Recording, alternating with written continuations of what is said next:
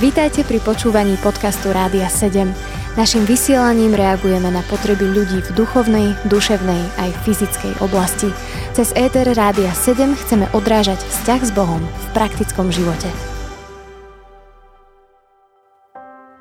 V knihe Izajaša v 42. kapitole sú napísané takéto slova.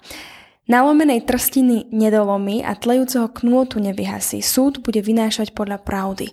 Čo znamenajú tieto slova? Toto proroctvo je o Mesiášovi, evidentne, lebo je to môj služobník, takže e, isté, že Boží služobníci by sa všetci mali takto správať, ale toto považujeme za mesiánske proroctvo.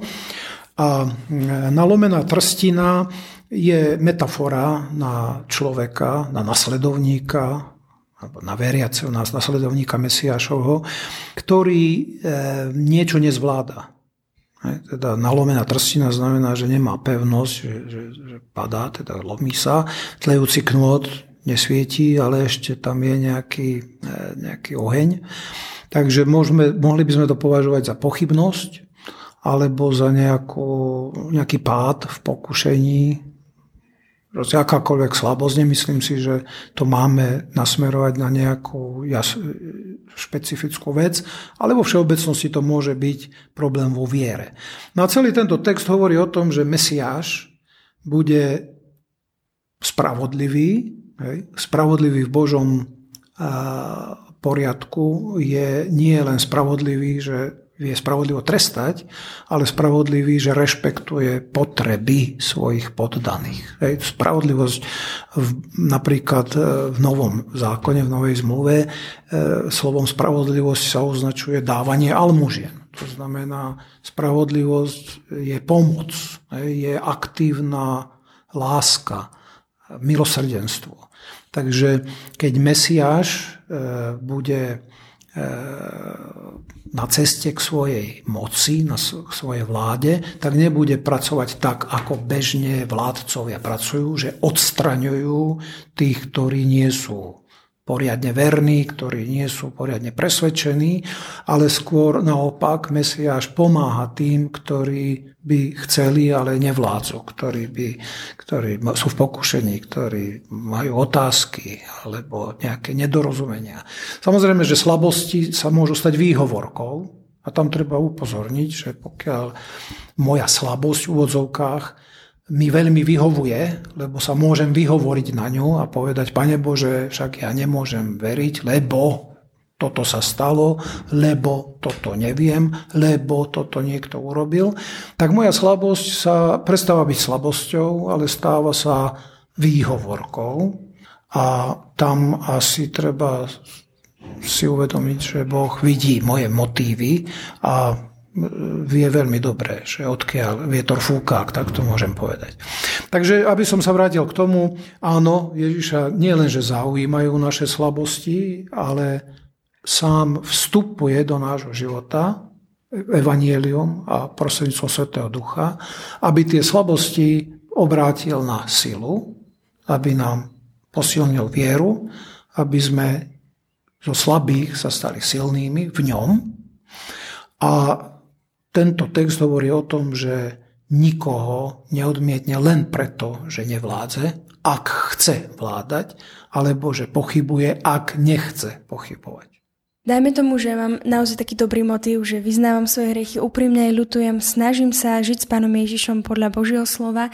Je nejaká hranica, kedy už Pánu Bohu dojde tá hranica tej trpezlivosti nado mnou? Podľa listu Hebrejom k takému niečomu nemôže dôjsť, lebo tam je napísané, že on je schopný neobmedzene zachraňovať tých, ktorí sa utiekajú skrze neho k Bohu. Teraz necitujem úplne presne a neviem, kde to je presne napísané, ale v liste Hebrejom to je.